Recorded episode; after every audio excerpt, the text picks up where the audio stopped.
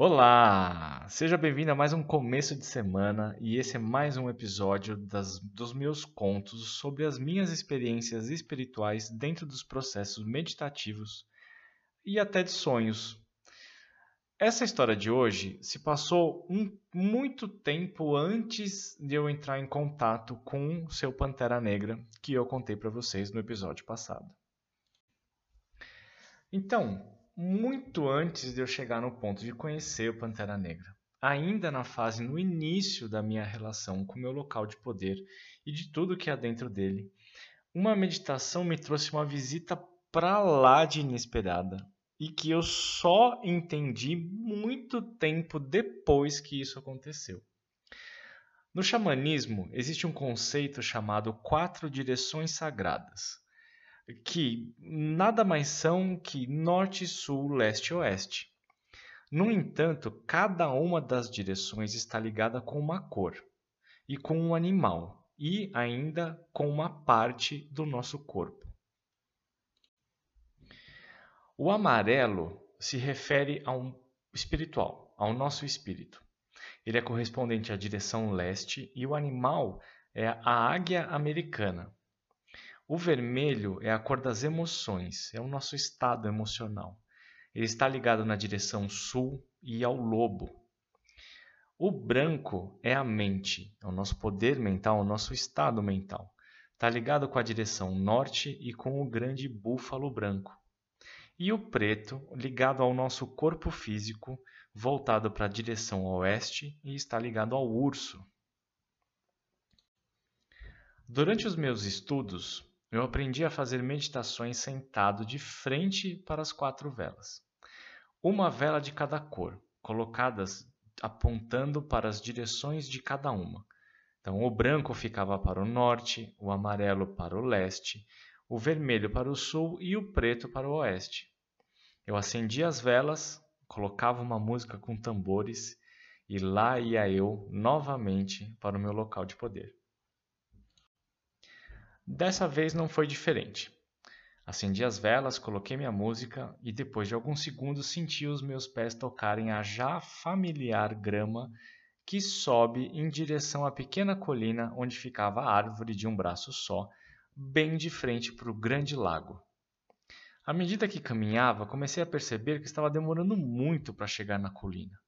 Eu andei, andei, andei, até comecei a reconhecer o chão por onde andava, mas eu não via nada à minha frente, a não ser uma grande massa verde e alta. Quando finalmente cheguei aos pés da colina, vi que ela estava fechada. É, estava fechada, com um enorme portão de ferro, como dessas mansões antigas que a gente tem no centro das cidades. E ao lado do portão, pelos dois lados, havia uma cerca viva com mais de 3 metros de altura que corria para os dois lados sem nenhuma brecha para passar. E eu não conseguia acessar o lago de jeito nenhum. Não havia para onde ir. Eu achei aquilo uma das coisas mais estranhas que eu já vi. E olha que vocês já ouviram muitas coisas estranhas que eu já vi e já vivenciei, hein? Mas eu não sentia a presença de ninguém também. Nem nuvem vermelha, nem névoa, nem pedra da lua, nem. Ah, não, peraí. Tem mais umas três ou quatro pessoas importantes que eu ainda não contei para vocês, então eu vou deixá-las de lado por enquanto. Vamos focar na história que está rolando agora. Mas o tempo não estava ruim e eu não estava me sentindo tenso, apesar de não estar sentindo ninguém por ali, mas eu não estava com medo. Me restou escolher um lugar, um lado, para onde caminhar ao longo da cerca. Escolhi para o lado direito. Andei, andei, andei, andei por muito tempo. As montanhas começaram a subir, né? as cordilheiras ficaram muito altas e a grama foi ficando cada vez mais rala e mais rala, até no momento que era só terra, não tinha mais nada de verde debaixo dos meus pés. Esse chão seco estava me incomodando e a paisagem à frente parecia escurecer levemente, até que uma luz fraca surgiu lá no horizonte. E aí eu pensei comigo: bom, eu acho que é lá que eu tenho que ir, né? E fui eu. Caminhei pela terra por mais um bom tempo, até que o céu escureceu mais um pouco, chegando a ter um tom arroxeado. O ponto de luz ia se, se aproximando, até que uma mesa de pedra surgiu junto de dois bancos de pedra com uma cara extremamente desconfortável. Sente-se, disse uma voz rouca surgindo do nada. Me virei para o lado direito e vi uma figura encapuzada segurando uma lanterna. Aquelas lanternas de vela antigas, não é lanterna de luz de pilha, não. Era uma lanterna segurando uma lanterna, aquelas lanternas medievais. Ela estava coberta por um manto cinza escuro, todo coberto de poeira.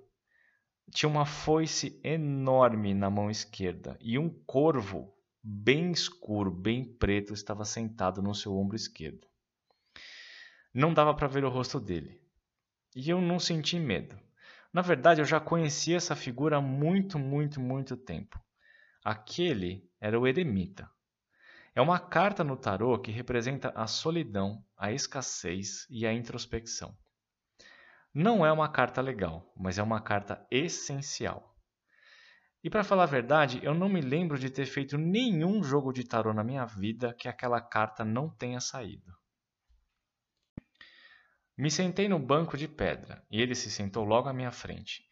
O corvo não tirava o olho de mim, mas eu não conseguia ver os olhos do eremita, mesmo com a lâmpada de luz colocada bem à frente dele. O céu escureceu de vez. Ele começou a falar sem nenhuma cerimônia, afinal de contas já éramos conhecidos. Talvez seja difícil para você entender por que você está aqui e por que o seu lugar está fechado agora. Mas algumas coisas, como você já sabe, só aprendemos com o tempo. O tempo é algo que você deve valorizar ainda mais agora.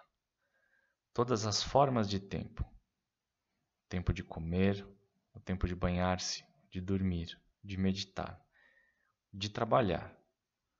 Inclusive, e até talvez mais importante, o tempo de sofrer e o tempo de solidão.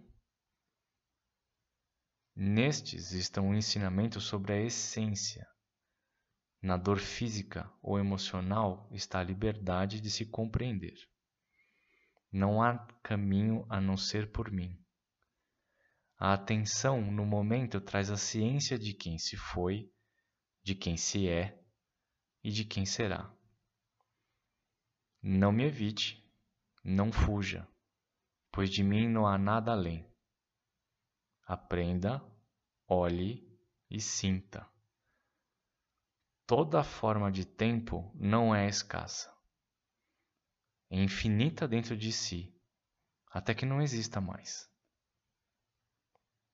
Tens uma pergunta, pode fazê-la. E sem hesitar, eu disse: por que, que dói tanto? Nesse momento o ar parou e eu só ouvia a respiração rouca do arcano. Dói porque você acredita que tem que doer. Essa escolha é sua. E eu respondi: Quer dizer que eu preciso escolher parar de doer que vai parar?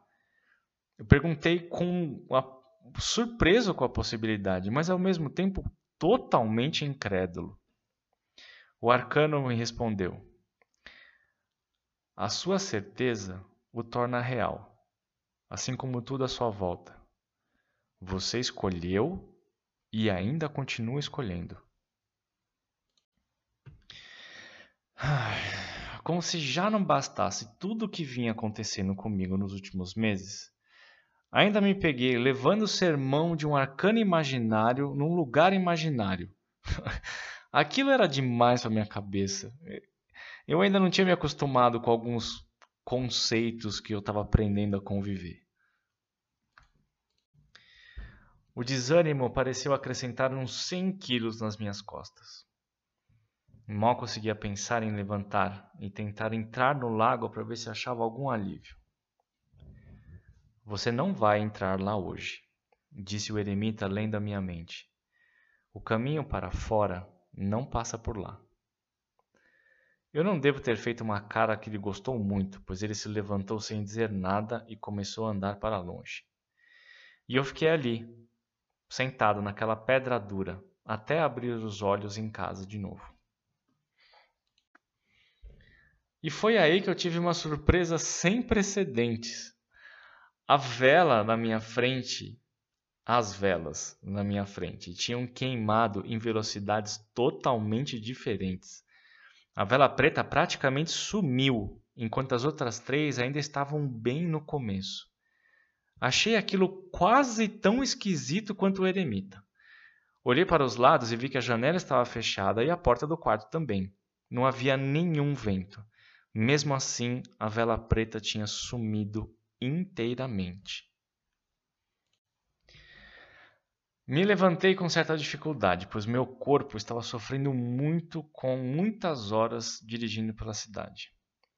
Me troquei e saí para trabalhar sem parar de pensar no que ele me disse. Toda a forma de tempo. Decidi me dedicar a apreciar o tempo, seja qual for. O tempo ruim, o tempo bom, cada garfada de comida, cada gota do chuveiro, cada dor, e olha que eram várias na época. Cada brisa e cada carro parado na minha frente. E sabe o que eu percebi com tudo isso? Muitas mensagens dentro do mesmo símbolo. O eremita representa a necessidade de se interiorizar sozinho para se curar. E eu estava tentando achar muitas respostas fora de mim e começava a usar o meu local de poder como uma fuga fuga da minha autorresponsabilidade. Ele também representa a limitação física que eu estava sentindo. O banco de pedra era o banco do meu carro. O chão árido era a falta de prosperidade e felicidade que eu vivia. Ele era a minha própria consciência me alertando que eu precisava viver a responsabilidade em toda a sua forma e que, com o tempo, eu aprenderia a alterar a dor que vinha dela. E as velas? Bom, isso foi claro imediatamente para mim. A vela preta cuida do corpo físico. Enquanto estava em transe meditativo, a espiritualidade fez a sua parte pelo meu corpo. Depois de uns dias, eu senti uma certa melhora, mas como a tensão era muito grande, demorou muitos meses para que eu pudesse voltar a me sentir mais solto. O eremita também representa rigidez de pensamentos, de emoções, de atitudes, rigidez nos músculos e nas articulações. E eu vou falar uma coisa para vocês: o meu corpo estava muito, muito duro. Às vezes, as respostas dos nossos sonhos não são óbvias mas elas estão ali. Só precisamos fazer um esforço para compreender o símbolo que elas trazem para a nossa mente. Sonhos não falam português, mas os símbolos são absolutamente claros quando estamos vivendo todos os tipos de tempo. Por enquanto, o eremita não apareceu de novo nos meus sonhos e nas minhas meditações. E também não apareceu em jogos de tarô. Conseguir entender os nossos sonhos pode parecer uma coisa muito longe da capacidade de todas as pessoas, mas na verdade não é. Você precisa só estar ligado com a sua essência e olhar através daqueles símbolos. Olhe para mais longe, veja o que eles significam. Coloca isso dentro dos acontecimentos do seu dia que você vai encontrar as suas respostas. Uma boa semana para todos e até domingo que vem.